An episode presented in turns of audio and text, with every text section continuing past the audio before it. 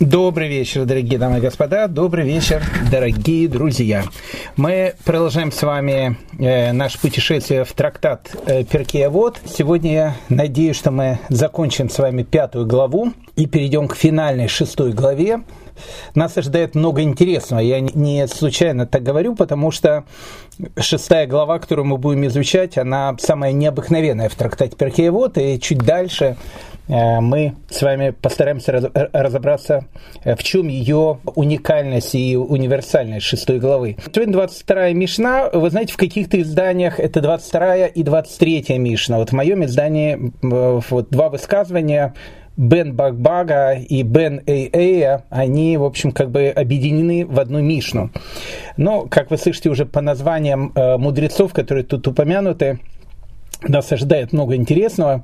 Имя AA – это не, не, какое-то пиратское имя, и не в смысле там AA, а так его звали. A в, в данном случае имеется в виду буква A, э, буква ивритского алфавита, и но как бы человека зовут буквой Гей Гей. Или то же самое, ну не знаю, если бы э, такого человека звали по-русски, его звали, не знаю, там АА или там ББ, что само по себе уже довольно странно. Ну и имя первого нашего мудреца Бак-Бак, точнее Бак-Бак звали его пап, тоже довольно странно. И даже имени его нет. Бен Бак-Бак, то есть сын Бак-Бака. Странные имена, но, э, дорогие мои друзья, э, приготовьтесь. Э, все, что в, в перке Вуте странно, все является ключом к чему-то мистическому. Поэтому сегодня этот ключ мы с вами постараемся и раскрыть. Одним словом, не будем растекаться мыслью по древу. Пятая глава, Мишин 22, два героя, не героя, два автора нашей Мишины, Бен Бакбак и Бен Эй. Э, вот мы с ними сейчас и будем с вами знакомиться. Ну, давайте мы сначала, прежде чем начнем читать их поучения, все-таки разберемся в этих именах, довольно странных. Почему же их так зовут Бен Бакбак и Бен Эй Эй?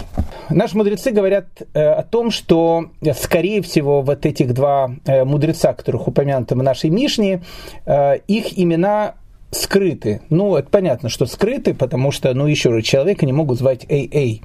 Точнее, его папу не могут звать Эй-Эй. Представьте, если вас там звали Хаим Эй-Эйвич.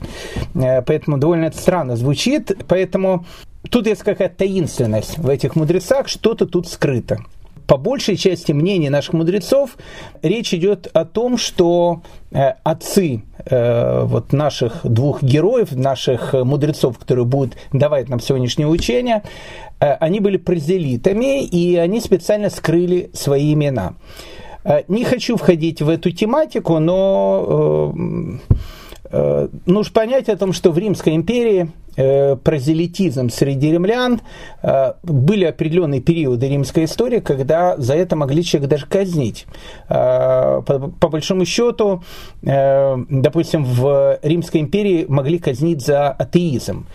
Кстати, единственные атеисты в Римской империи это были евреи. Им это разрешалось быть атеистами. В общем, в принципе, в римском законодательстве было так и сказано о том, что за атеизм человека можно казнить, а вот евреи, так как не все атеисты, в общем, как бы, ну что с ним поделаешь? Ну, в общем, как бы, если он еврей, он может быть атеистом, а если он как бы римлянин э, и становится атеистом, то, в общем, за это можно э, казнить. Что значит атеизм? Атеизм – это значит отрицание богов.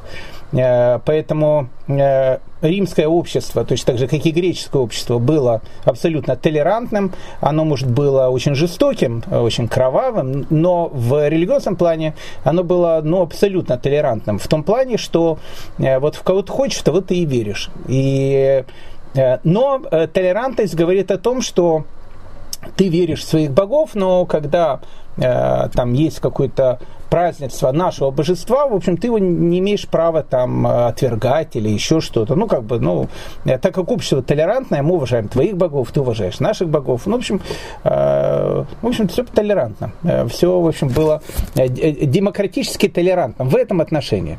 А единственное, кто были нетолерантные, нетолерантные были евреи, потому что они уважали только своего бога, всех остальных богов они вообще не считали богами, считали идолами. Ну, в общем, как бы это всех, в общем, обижало сбежала. Поэтому, если какой-то римлянин говорил о том, что он теперь будет евреем и, соответственно, не будет уважать богов римского пантеона, или даже не, не обязательно римского пантеона, вообще богов не будет уважать, то, в общем, за это, в принципе, можно было в определенные этапы римской истории лишиться головы. Поэтому, когда э, наши мудрецы говорят о том, что их родители были прозелиты, и не, не случайно их имена скрыты, э, это можно, в общем, как бы понять. Хотя, с другой стороны, э, наш, э, опять же, наша традиция говорит, что Бен Бакбак, то есть сын Бакбага, и Бен Эй, то есть сын Эй, они жили где-то во времена Илеля Закена. А, так как э, Илеля Закен жил в, во времена Ирода, то есть это император Август, а Мишна, она была записана лет это через 200 после данных событий. Но, как мы видим, э, в общем, как бы имена их отцов по традиции не раскрываются. И так, в общем, мы, в принципе, не знаем, как их звали. Э, вопрос, который задают наши комментаторы, что это за странное такое тогда сокращение, бак-бак и эй-эй. Я понимаю, если там, э, не знаю, там э, утесов взялся, там, не знаю, псевдоним утесов, от слова утес, там, или там много евреев брали все каких-то псевдонимов. В чем, в чем смысл вот этих слов бак-бак и эй-эй?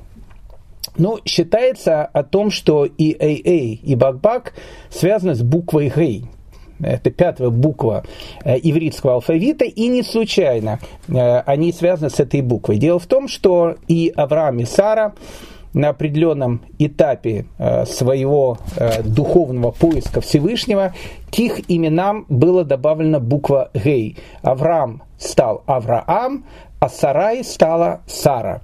И вот добавление к ним двух букв Гей считается о том, что это как бы было э, окончание вершины их духовного постижения Творца этого мира. Поэтому э, буква Гей, она как бы и является символом вот этого раскрытия для человека Творца.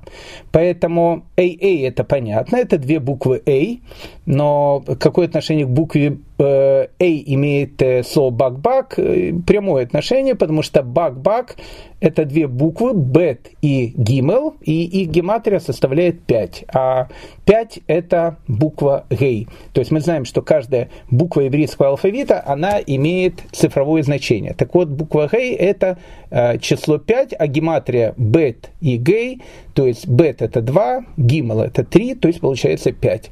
Поэтому и бак-бак, и эй-эй обозначают букву гей. Ну, такое вот есть одно из объяснений.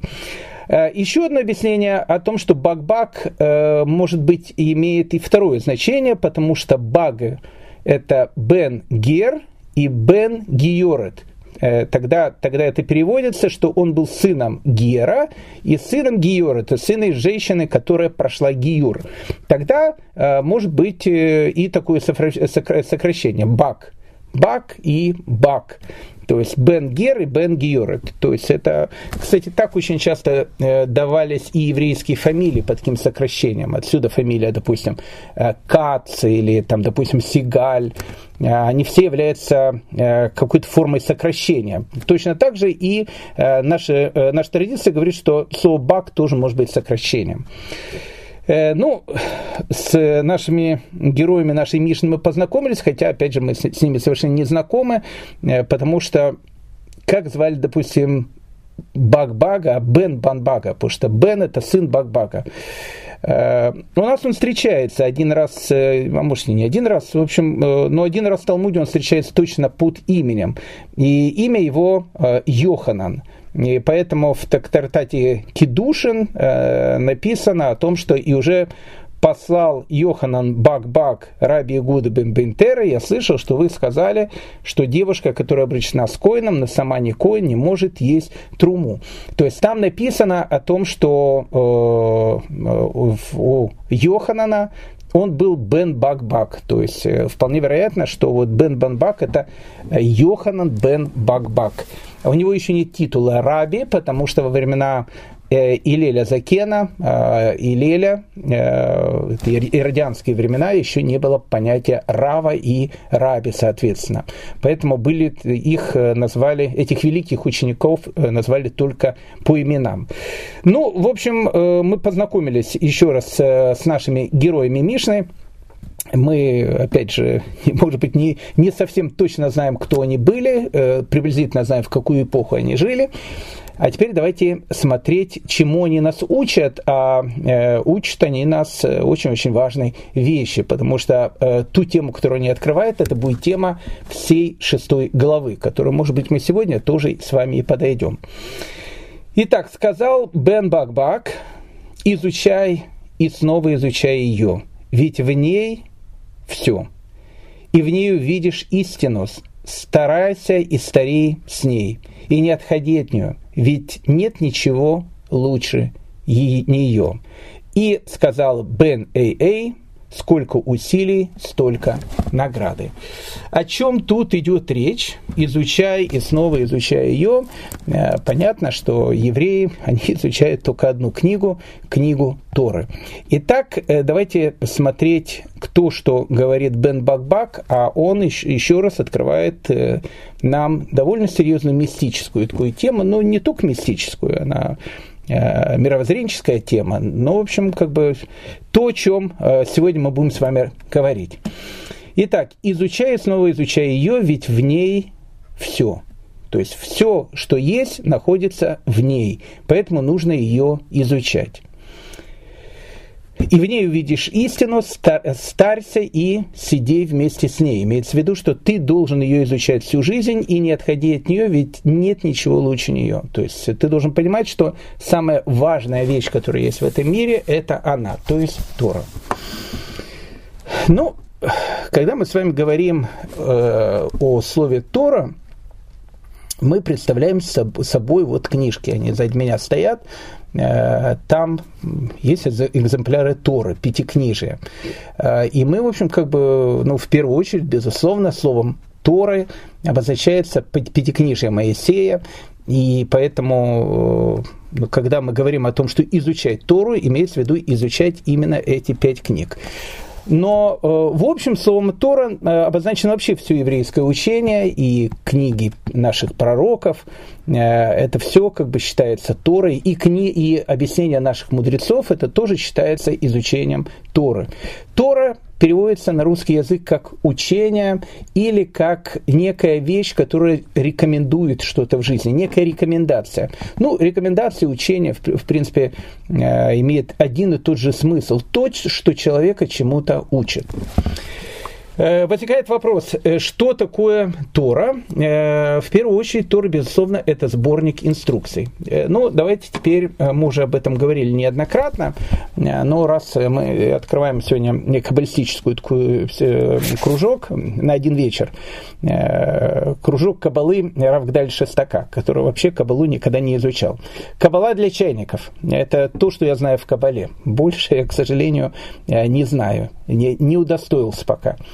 Так вот, э, э, кабала для чайников такая вот, ну, как бы для первого класса, э, для подготовительной группы детского садика. Она звучит таким образом о том, что ну, как бы, когда мы думаем и говорим о смысле жизни человека, э, мы знаем о том, что смысл жизни э, человека, почему он рождается и приходит в этот мир, он приходит в этот мир для того, чтобы выбирать, выбирать между добром и злом, выбирать между плюсом и минусом, и именно в этом выборе есть награда человека.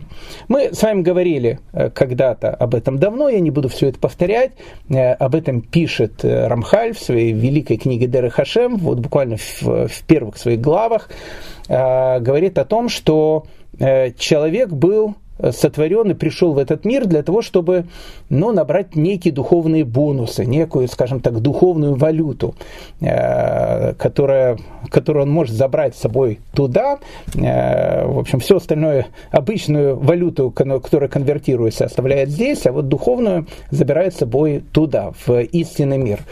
И вот в этом истинном мире э, за эту духовную валюту он должен будет купить билет. А этот билет будет на самое важное Э, представление, которое будет длиться вечно, это, в принципе, ради э, то, ради чего был сотворен человек. Некая такая формация, некий мир, который будет называться Алам Аба, будущий мир. Мы не знаем, что это такое, мы сейчас не будем входить в эту, э, в эту тематику, потому что тут можно много чего рассказывать, но смысл, опять же, смысл человеческой жизни, это, знаете, как игра, когда люди садятся и начинают играть в игру, какое правило игры? И правило игры очень простое даже легче, чем в, ша- в шахматы, э, даже легче, чем в шашки. Э, ты приходишь в этот мир, в этом мире у тебя все, что тебя окружает, это либо э, ты что-то выполняешь, либо что-то не выполняешь. Вот если ты э, исполняешь волю Всевышнего, ты получаешь духовный доллар, не исполняешь долю Всевышнего, духовный доллар не получаешь. Чем больше получаешь, э, тем, тем больше у тебя будет духовных долларов. Чем больше у тебя будет духовных долларов, тем скажем так, ближе ты будешь сидеть на сцене вот этого представления, вечного представления, которое будет называться Аламаба будущий мир. Ну, это то, что называется в двух словах, без э, всяких подробностей. Мы не, не останавливаемся на этой теме. Поэтому смысл жизни человека заключается не в том, чтобы построить себе прекрасный дом, купить себе там супер-пупер машину э, или, э, не знаю, очень какую-то красивую одежду или последнюю модель мобильного телефона Потому что, как вы знаете, когда человек доживает до 120 лет, с собой он ничего не забирает. Абсолютно. Э, египетские фараоны пытались что-то с собой забрать, э, клали это все в гробницы, э, пока, в общем, эти гробницы, как вы знаете, не были перемещены в Александрийский и Каирский музей Древнего Египта. Поэтому с собой ничего не заберешь. Что можно с собой забрать? С собой можно забрать только то, что можно забрать. Вот эту духовную валюту. А что это за духовная валюта, свобода выбора человека. Поэтому это единственная вещь, которую человек может забрать с собой в будущий мир. Э, ну, э, это очень все хорошо. Тогда возникает вопрос, хорошо, а где же тогда, э, ну, как бы узнать эти правила игры? Вот сейчас вот там то праздник Ханука, и мои дети э, сказали, пап, давай, говорит, играть в Сивавон. Ну, Сивавон, э, все знают, это волчок, он крутится, там есть э, четыре стороны, э, на этих четырех сторонах есть э, специальные буквы, и те, дети знают, как играть на конфеты. Э, какая буква выпадает, кто-то ход пропускает, кто-то одну конфету берет, кто-то две. Э, я совершенно не знаю правила этой игры, дети мои знают, они меня усадили.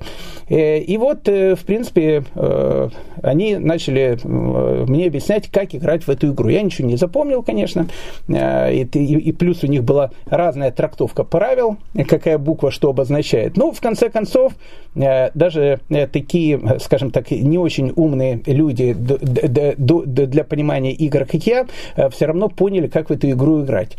Так вот, как мы понимаем, для того, чтобы играть волчок, нужно знать, какая буква что обозначает. Поэтому для того, чтобы знать, за что мы получаем духовный доллар, а за что мы получаем по, по ушам, то, то, что называется по-доброму, нам нужно как минимум понимать и знать эти правила, что можно делать, что нельзя делать. Где эти правила написаны? Эти правила написаны в Торе. Поэтому изучай и снова изучай ее. Почему? Потому что ведь все в ней. Э, действительно, все в ней. Э, ну, как бы жизнь человека, она Э, заключена в ней. Но слово «все в ней» можно перевести двояко. То есть можно перевести, что в ней есть все, то есть как бы вся жизнь человека, она сосредоточена именно в этом, что я должен делать и что я не должен делать, но слово «все в ней» можно понять более широко. Как понять более широко? Тора, как мы сказали, в первую очередь это сборник инструкций, который говорит, что делать, что не делать. А, то есть она является источником знаний. Э, и в еще одна функция, которая есть в Торе, написано, что Тора, она влияет на душу. А, и вот здесь вот э, мы подходим к понятию э, кабалы для старшей группы садика для того, чтобы понять, какой есть еще важность в изучении Торы, кроме того, что мы будем узнавать с вами правила, по которому человек должен, э, опять же, жить и находиться в этом мире. Э, вы знаете, э, опять же, основное правило кабалы, кабалы для чайников, еще раз, э, я это говорю совершенно серьезно, это тоже написано в Дерах Хашеме у Рамхаля, книжку это может купить любой, прочесть, и даже такие умники, как я.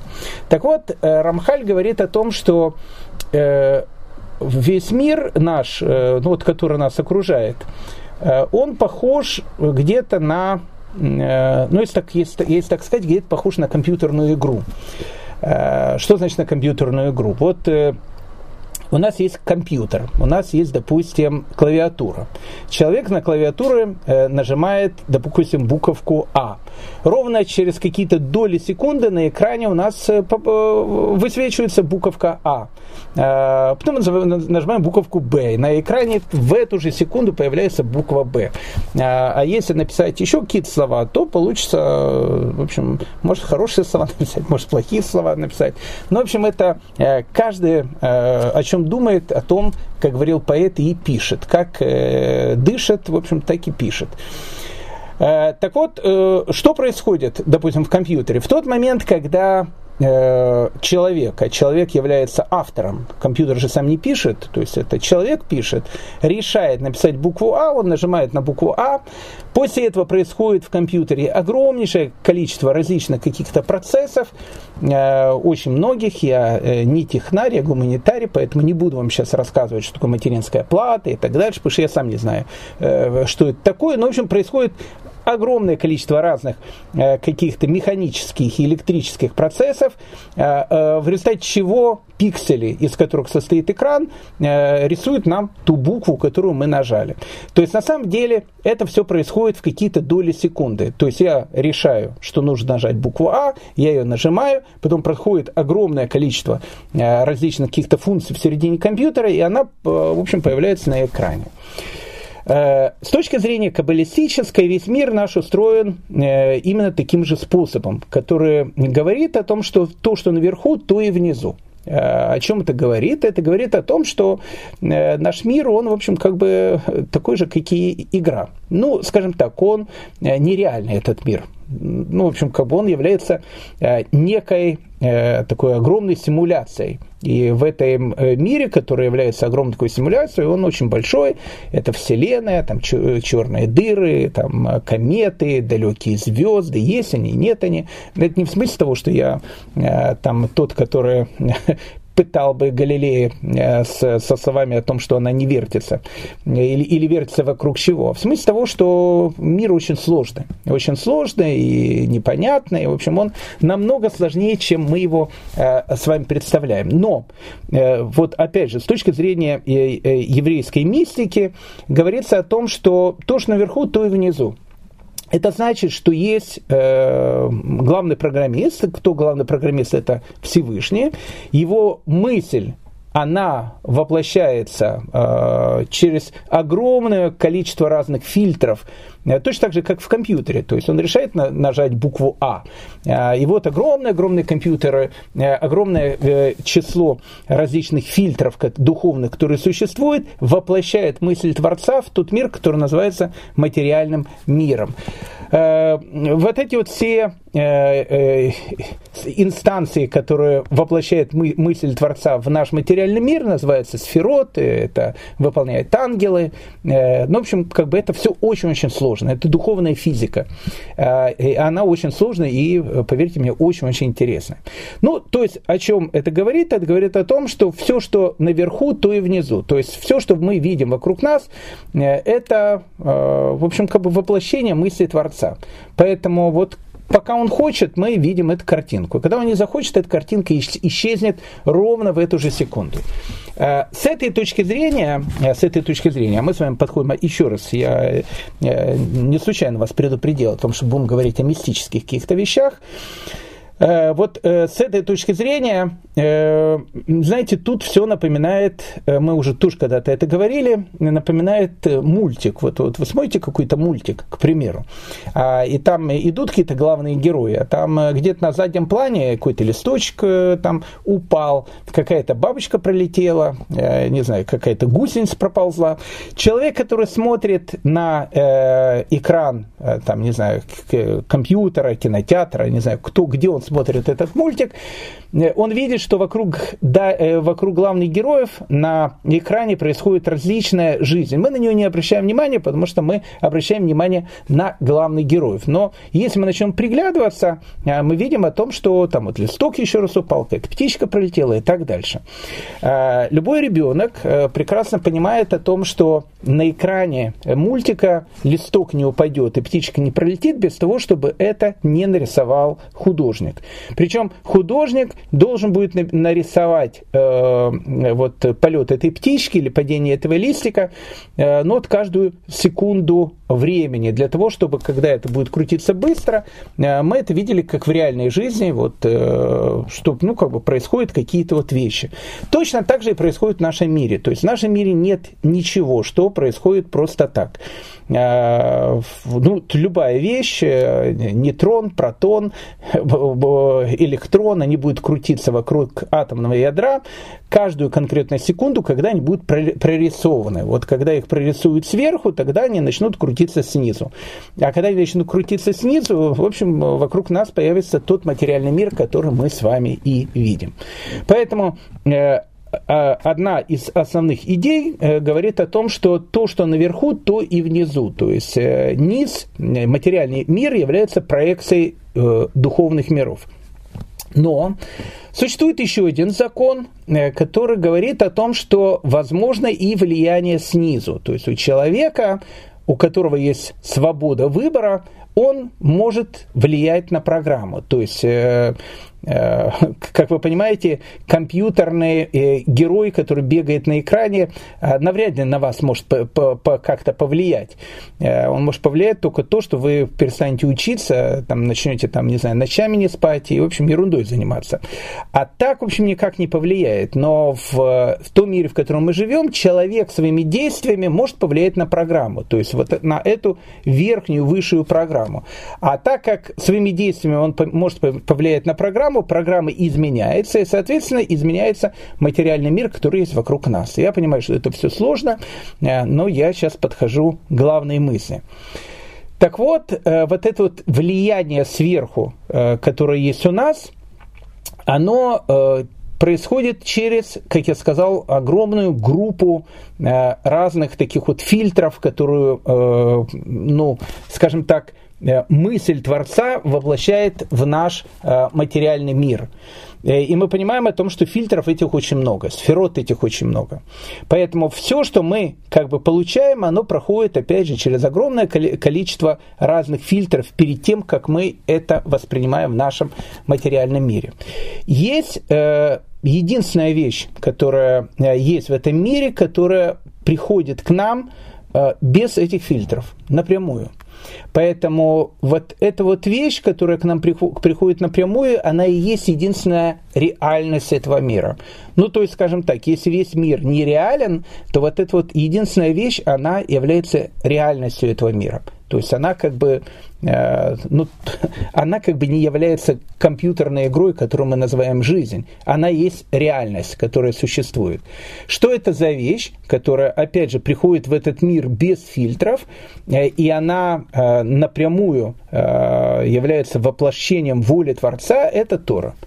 И поэтому человек, который изучает Тору, э, он не просто понимает какие-то знания, которые, которые он изучает и которые помогают ему жить в этом мире, он соприкасается с той реальностью, э, которая является вот единственной реальностью э, в том э, иллюзорном мире, в котором мы с вами находимся.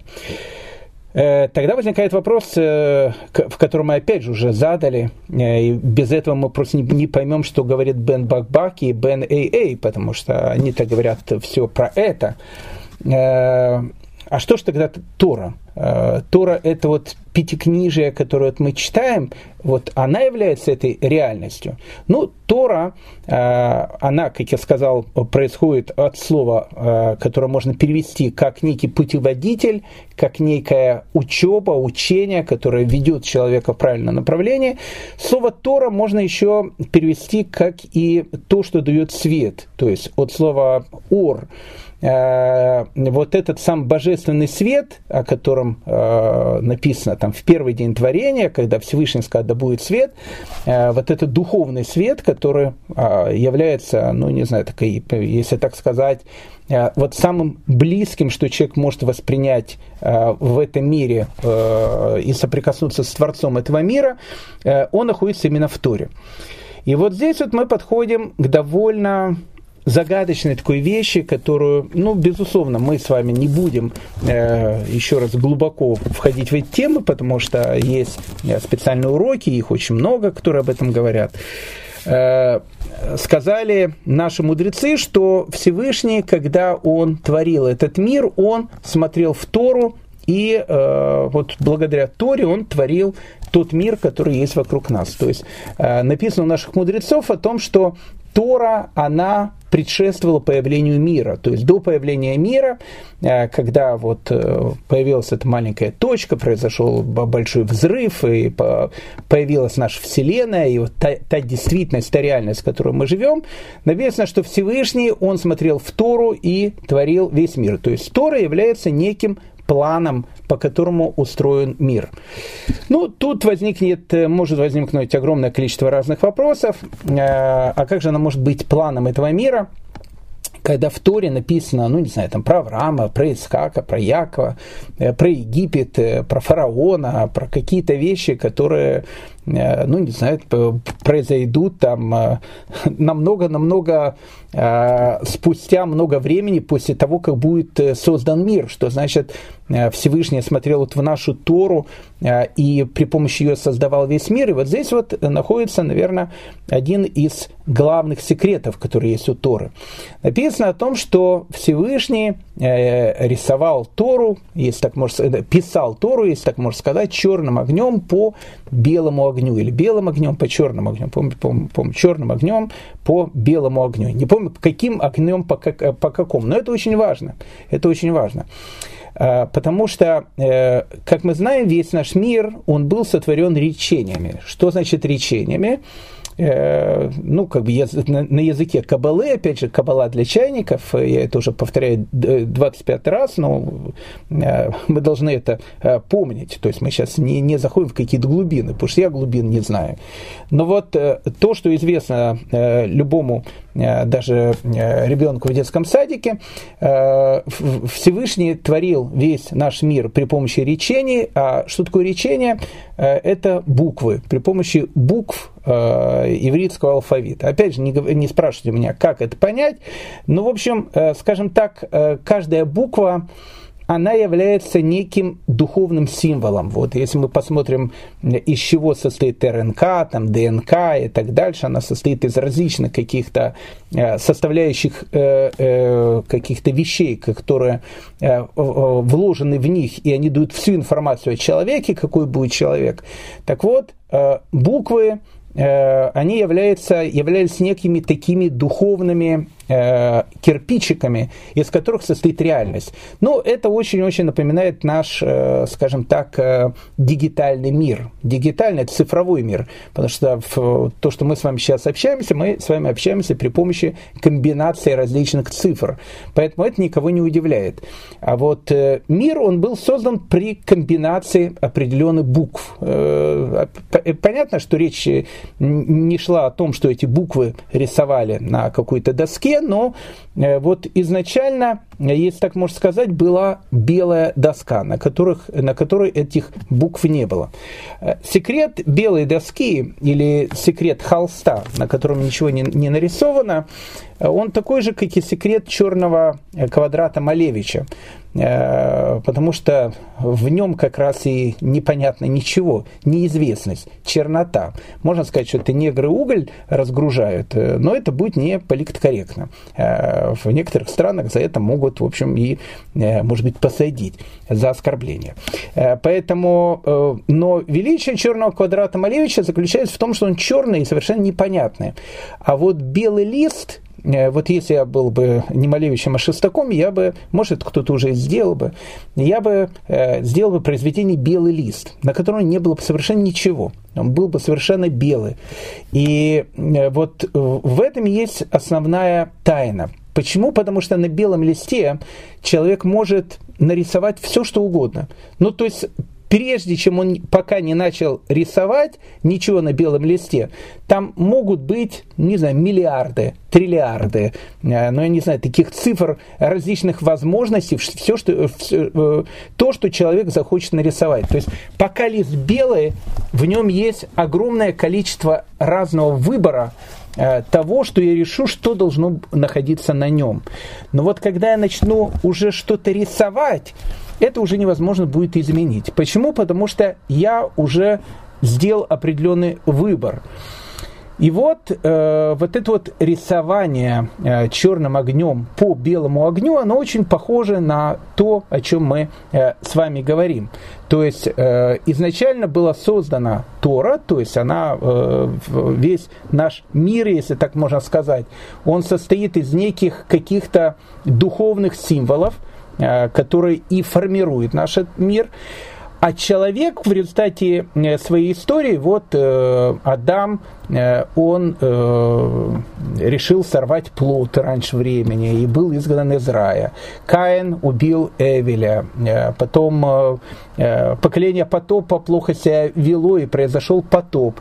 То есть на этом белом листе у человека, который является соучастником творения этого мира, у него была возможность начать рисовать какие-то контуры. И Э, и вот, в принципе, так и получается та Тора, которая есть у нас. Я понимаю, что это все очень интересно, но совершенно ничего не понятно, но говорит она только об одной вещи. То, что Тора, которая есть у нас, и то, что в ней сосредоточено, все, что в ней находится, вот в ней находится вот этот потенциальный выбор, который э, может быть везде. То есть, э, э, что имеется в виду? То есть, так как Тора это и есть белый лист бумаги, а на белом листе бумаги может быть э, воплощена любая мысль Всевышнего, поэтому, скажем так, э, любая судьба человека, а человек постоянно меняет свои судьбы и постоянно, если сделал что-то плохое, он пошел по одному пути. У него же жизнь прописана полностью.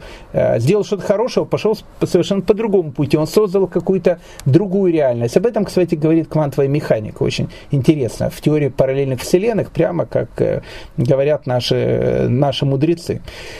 Так вот, э, э, что выходит? Выходит, что в самой Торе, которая сейчас записана и которая есть у нас, не в переводе, а в оригинале, она содержит в себе огромное количество подуровней. Написано о том, что Тора содержит в себе около 70 различных уровней, они делятся на четыре таких больших подуровня, что называется на языке наших мудрецов словом пардес.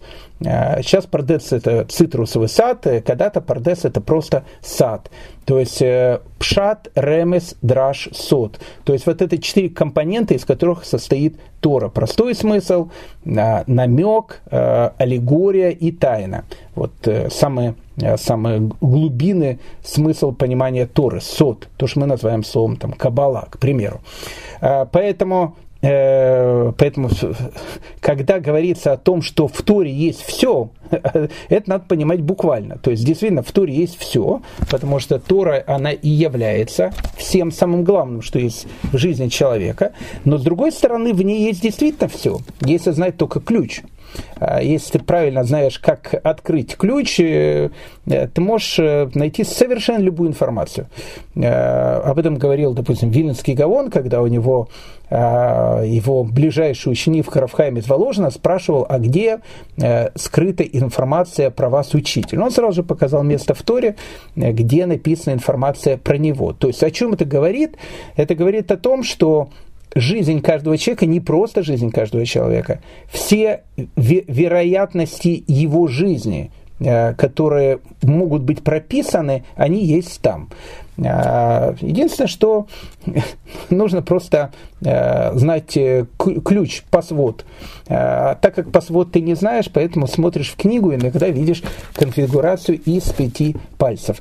Поэтому не случайно такие великие умы, как, допустим, Исхак Ньютон, не будучи евреем, э, изучал э, еврейскую традицию, особенно изучал э, конструкцию Иерусалимского храма. Почему? Потому что он считал, что вот в пропорциях Иерусалимского храма находится вот как бы первый уровень к постижению секрета всей Вселенной. И он говорил, что если правильно понять Тору и то, что называется взломать э, э, этот код, э, то можно узнать абсолютно все. И был еще раз абсолютно прав. А, тогда получается, что э, Тора, которая есть у нас, она не просто является нашим учебником жизни, она является еще и соприкосновение с той реальностью, которая является действительной реальностью этого мира. Поэтому, когда человек изучает Тору, э, даже на самом то, что называется, ну, вот таком простом уровне, э, он э, получает, ну, в общем, он получает больше всего э, того, что он может получить в этом мире.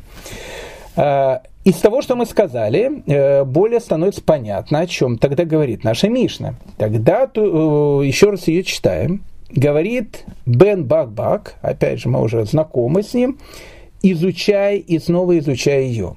То есть человек должен всю жизнь ее учить, ведь в ней все. То есть или все находится в ней. То есть и мы уже поняли, что, что значит, что все находится в ней. То есть в ней находится действительно Э, в общем, вся инструкция жизни человека, и в ней действительно находится все. Ну, в общем, как бы по, по, по прямому смыслу. Все находится в ней. И в ней увидишь истину, только в ней можешь увидеть истину, и когда, как, как ее нужно учить, старься и сидей с нею.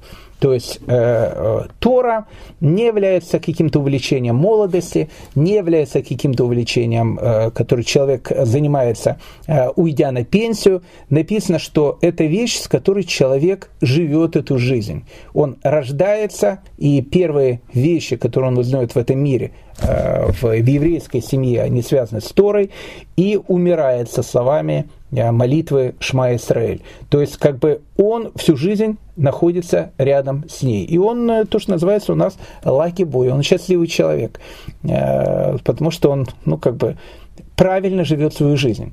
Поэтому и в ней увидишь истину, старься и сидей вместе с ней. И не отходи от нее, ведь нет ничего лучше нее. И это действительно истина, потому что лучше нее в этом мире нет. И тогда э, нам еще будет более понятны слова, которые говорит Бен Эй Эй, сколько усилий, столько награды. Ну, тут есть довольно, э, ну, такой, скажем, философский вопрос. Я понимаю, что у нас сегодня урок, он менее веселый, а более философский, но иногда же нужно быть, то, что называется, серьезным э, после окончания Хануки, как минимум. Э, так вот, э, э, сколько усилий, столько награды ну, понятно о том, что чем больше человек работает, тем больше он, тоже называется, зарабатывает. Но тут есть довольно такой серьезный философский вопрос, который задает Рафпинкус. И он очень такой странный. То есть Рафпинкус говорит, что мне совершенно говорит, непонятно, что значит, э, что человек может больше зарабатывать. Э, в, духовном мире. Ну как, ну ведь так же устроено. Я понимаю, что есть там, э, у нас были такие великие мудрецы, как Рафили Ашев, Раф Каневский, э, которые всю жизнь постигали глубины Торы. А, и есть там Гдали Шестак. То, то есть понятно, что между Раф Гдали Коневский, Раф Коневским и Гдали Шестаком ну, разница такая же, как между микробом и слоном. Ну, то есть, ну, как бы, а может быть, даже еще больше. Или сейчас из ныне живущих, допустим, Раф Эдельштейн. То есть люди, такие великие такие люди, величайшие, которые всю жизнь учатся и понимают самые-самые глубины Торы. Понятно, что сколько усилий, столько награды. В этом, в этом все понятно. Какой же вопрос странен для Рафпинкуса в этом? А для него странен вот какой вопрос. Он говорит, что э, так как в Торе, э, когда человек начинает изучать Тору, если так сказать, он подключается э, но опять же, это звучит, конечно, все странно и непонятно, э, и для меня непонятно, э, потому что мы, мы только, только понимаем, что это так работает. То есть так как Тора является единственной реальностью этого мира, как мы сказали, а, вот во всем мире, который является нереальным, а, иллюзорным, вот она является единственной реальностью, то подключаясь к ней, если так можно сказать, а, он подключается напрямую к Всевышнему. Ну, давайте скажем так. А подключаясь напрямую к Всевышнему, у Всевышнего нету чего-то мало или чего-то много. То есть, ну, как бы он входит, если он входит туда, то он получает все. Там нельзя сказать, что от Всевышнего получает больше или меньше. То есть, начиная изучать Тору, то есть когда Тору изучаю я, и когда Тору изучает Раф Ильяшев, э, или изучает, изучает Раф Эдельштейн, который находится сейчас э, и живет, и до 120 лет жизни ему, то получается, так во всяком случае говорит Раф Пинкус, то есть получается то, что мы как бы подсоединяемся вот к, вот к этому объему информации. То есть, ну, как бы у нас не может быть больше или, или меньше. То есть, так как мы подключаемся к чему-то, что не имеет ни пространства, ни времени, там не может быть, опять же, больше и меньше. И это является парадоксом. Тогда как же понять, что сколько усилий, столько награды? Оказывается, что э, этот парадокс, он как-то работает. Мы не знаем как, но он работает. И он говорит о том, что чем больше человек постигает э, Тору, чем больше он тратит на это усилие, тем больше его будет награда. Это можно понять по-простому. Э, как мы сказали, что любая заповедь, а э, э, лимут Тара, изучение Торы, это самая большая заповедь, которая есть у нас, и исполнение любой заповеди человек получает духовный доллар, как мы сказали, есть человек такой трудоголик и постоянно там бабушек через дорогу переводит, там, не знаю, делает какие-то добрые дела, то понятно, что он зарабатывает намного больше, чем человек лежит в кровати, смотрит чемпионат мира по футболу и, в общем, размышляет, хорошо было бы, когда когда-то, э, может быть, раз в год пойти в какую-то синагогу. Э, поэтому, безусловно, он получает больше. Э, но в изучении Торы есть тоже вот этот принцип, и он работает. То есть непонятно как, но он работает. И поэтому говорит Бен Эй Эй, сколько усилий, столько и человек получает награды. На этом, в принципе, дорогие друзья, мы заканчиваем с вами главу номер пять. А, в принципе, с этими и заканчивается трактат Перкея вот. Ну, скажем так, э, это слова не мои, это э, слова великого э, такого раввина, которого звали Рабейну Хида, потому что Рабейну Хида, и не только, кстати, Рабейну Хида, они говорят о том, что трактат Перкея вот, он состоит из пяти частей. А, но мы с вами сказали, что мы с вами переходим к шестой части. Значит, он все-таки состоит из шести частей. Но не совсем так. Э, шестая часть, э, вот что интересно, э, такие самый известный комментатор на трактат Перкея Вот, Рафавади из Бартанура, и он не только самый известный комментатор на Перкея Вот, а вообще комментатор на Мишну, он комментирует только пять частей, и поэтому на шестую часть он ее уже не комментирует. Видимо, потому что он ее не считает, опять же, продолжением Перкея Вота. И тогда возникает еще одна загадка – и не случайно эта загадка, ведь мы с вами начали говорить о словах э, Бен, э, э, Бен Бекбега и Бен Эйэя, Бен Бакбага, прошу прощения, Бен Эйэя, то есть мы начали говорить о Торе, когда начали говорить о Торе, мы с вами вступили в что-то очень такое мистическое, поэтому мы, с одной стороны, с вами входим в шестую главу, которую по большому счету и не существует, но она есть.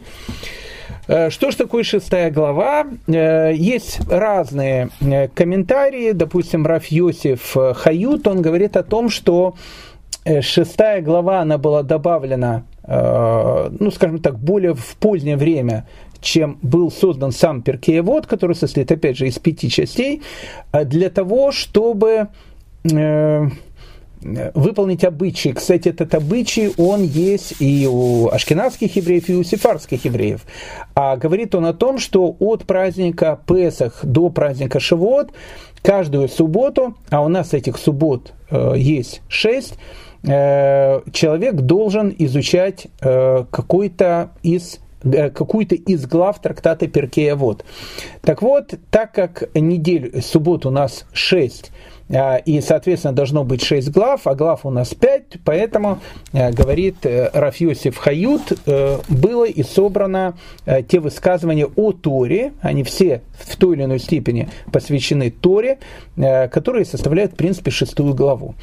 А, по большому счету, шестая глава, к которой мы сейчас подходим, это не Мишна. То есть, если до этого мы говорим о Мишне, о устной Торе, которую записал Раби Гуда Наси, то вся шестая глава, она состоит из э, такого понятия, как Брайта. Брайта э, это тоже устная Тора, но, опять же, которая не была включена э, в основной сборник э, устной Торы, который Раби Гудая Наси назвал Мишна. То есть, она как бы осталась за бортом, но она имеет, э, в общем, э, понятно, э, огромную, огромную значимость и святость.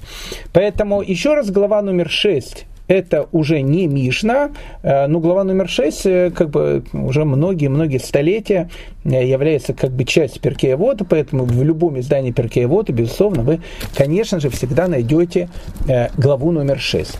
Итак, практически вся глава номер 6, если, если не сказать, что вся глава номер 6, в той или иной степени она будет говорить о Торе, высказывания наших мудрецов, о Торе, с которым мы вот с вами начали знакомиться. А, итак, э, первая Мишна, э, шестой главы, э, мы только-только начинаем с ней знакомиться, будем продолжать наше знакомство на следующем уроке. Поверьте мне, это знакомство будет очень-очень интересное. Начинается словами, по которому уже можно дать целый урок. Сказал Раби Мейер – с Раби Мейером мы с вами знакомы. Раби Мейер, он э, был и автором Перкея Вода, который мы читаем, читали и учили его. Поэтому с Раби Мейером могила, которая находится при самом въезде в город Героя Твери, я уверен, что многие Э, были на его могиле, Раби Мейра Балянеса. Ну, в общем, о Раби Мейре можно очень много рассказывать. Кто хочет послушать, пожалуйста, в, в наших лекциях можно чуть-чуть промотать э, назад, и у нас есть полностью вся биография Раби Мейра. Итак, Раби Мейр Омер говорит Раби Мейр, каждый, кто изучает Тору лишма, вот слово лишма э, нам нужно будет перевести, что это значит. То есть каждый, кто изучает Тору лишма, тут переведено слово лишма во имя небес. Э, удостаивается многого. Итак, э, это только первое предложение, но поверьте мне, э, предложение маленькое, но, в общем, то, что называется, очень-очень удаленькое. Что значит лишма? Э, которое тут написано. То есть говорит Раби Мейр, Раби Мейр Амер, Коль Асек Батара Лишма, то есть тот, кто осек, то есть, ну, как бы серьезно так занимается Торой Лишма, э, он удостаивается многого. Э, что это значит? Каким-то написано э, каких-то вещей он получает много. Вот это надо будет там сейчас понять. Первый вопрос, который у нас есть, что такое лишма? Ну, слово лишма можно перевести ради нее самой. Э, то есть, и тогда этот, ну, как бы, этот перевод, он становится более понятным. То есть, кто изучает Тору ради ее самой, тут написано во имя небес, может перевести во имя небес, удостаивается многого. А как, что значит изучать Тору ради самой себя или изучать Тору не ради самой себя? ну, знаете, можно делать очень, очень много. Но вот, к примеру, человек, не знаю, там приходит домой – а жена у него праведная женщина, э, когда он берет там, ты не знаю, газету, она говорит, пошел бы ты там, не знаю, в синагогу и немножко Туру поучил бы.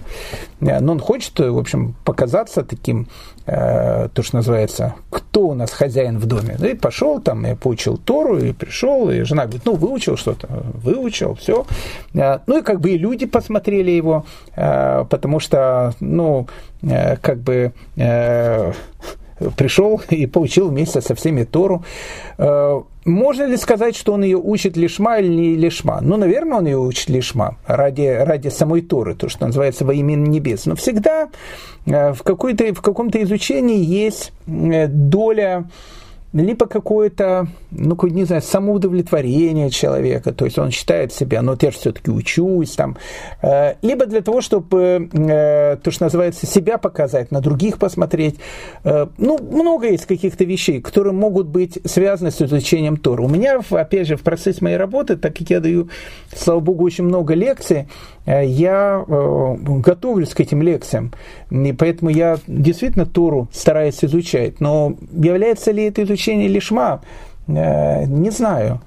Но, наверное, но как бы я-то их делаю ради лекции. А вот, знаете, когда приходишь домой поздно вечером, и никто тебя не видит, и хочешь очень спать, и глаза у тебя уже, то, что называется, закрывается от, от усталости. И, и, опять же, никто на тебя не смотрит, и никто на тебя там не скажет, какой ты все-таки молодец, и ты открываешь какую-то книгу и начинаешь читать. Вот я считаю, что это вот изучение лишма. То есть у меня она, может быть, какое-то маленькое есть. Поэтому э, еще раз, э, перевод слова лишма, э, то, что переводится во имя небес, можно перевести как, ну, наверное, ради нее, собой, ради нее самой. То есть каждый, кто изучает Тору ради ее самой, он удостаивается многого. Но Тут есть вот это слово лишма, многие из наших комментаторов переводят по-разному. Ну, допустим, Рамбам и Шла Кадуш. Они говорят о том, что Э, что такое лишма? Это изучать Тору ради исполнения ее заповедей. То есть э, человек изучает Тору ради нее самой, имеется в виду, что не в смысле того, что вот, вот он ради ее самой изучает, а ради того, чтобы учить ее, выполняя заповеди. Это вот обозначает лишма. Э, допустим, Альтер Ребе, основоположник движения Хаббат, он трактует слово лишма как человек, который занимается Торой, он приближается к Богу, э, который поместил себя в Торе. Поэтому э, для него вот слово лишма, оно обозначает тот, кто занимается Торой, чтобы вот то, что мы сказали, э, для того, чтобы вот заниматься просто Торой, он, вот это вот слово лишма обозначает о том, что он соединяется с, вот, с единственной реальностью этого мира, о котором мы говорили. А, вот э, Котский Ребе, э, он дает интересное такое объяснение. Я думаю, что это, с этим объяснением мы, наверное, и закончим наш сегодняшний урок.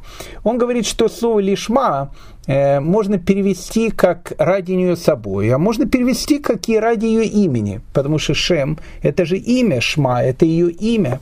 Тогда получается, каждый, кто изучает Тору во имя ее имени, э, удостаивается многого. И Котский Ребе дает очень, интересную, э, очень интересное такое объяснение. Он говорит, а какое имя Торы? А вот как называется Тора? А Тора у нас обычно называется таким понятием, как Торат Хаим или Тарат Хаим. Э, вот Тарат Хаим, как это можно перевести? Тарат Хаим можно перевести как, ну не знаю, Тора учения жизни если Тора переводить как учение. Учение жизни. Вот это название Торы, Тарат Хаим. И вот здесь вот, говорит Котский Рэбе, и сосредоточено главное понятие слова «лишма». Потому что э, э, как человек может воспринимать, к примеру, религию? он может ее воспринимать о том, что она является самым, может быть, важной вещью, которая есть в этом мире. То есть вот как бы без религии, без духовности человек вот не мог бы просуществовать в этом мире. Поэтому слово Тарат Хаим можно перевести как жизнь, в котором есть Тора. Э, и поэтому, в общем, как бы э, это вот имя, которое так можно, в принципе, перевести слово Тарат Хаим. Но э, в этом значении слово Тора, она приобретает некое, знаете, значение каких-то, знаете, специй, которые добавляются к еде. Соль конечно, э, вкуснее кушать кашку, если она посыпана солью. Тогда она действительно вкусная. Или суп э, не пресный, а, допустим, соленый. Иначе он будет невкусный. Но ведь если в нем не будет этой соли, его все равно можно будет скушать. Поэтому понятие Таратхаим как жизнь, в которой есть Тора, можно сказать о том, что, ну, как бы, а может быть, жизнь, в которой нет Торы. И тогда, ну, ну, ну это будет плохая жизнь, но все равно будет жизнь. Пресная жизнь жизнь, но жизнь все равно будет. Котский же Ребе, он говорит о том, что Тарат Хаим переводится совершенно по-другому. А как она переводится? Она переводится э, о том, что Тарат Хаим, она и есть сама жизнь.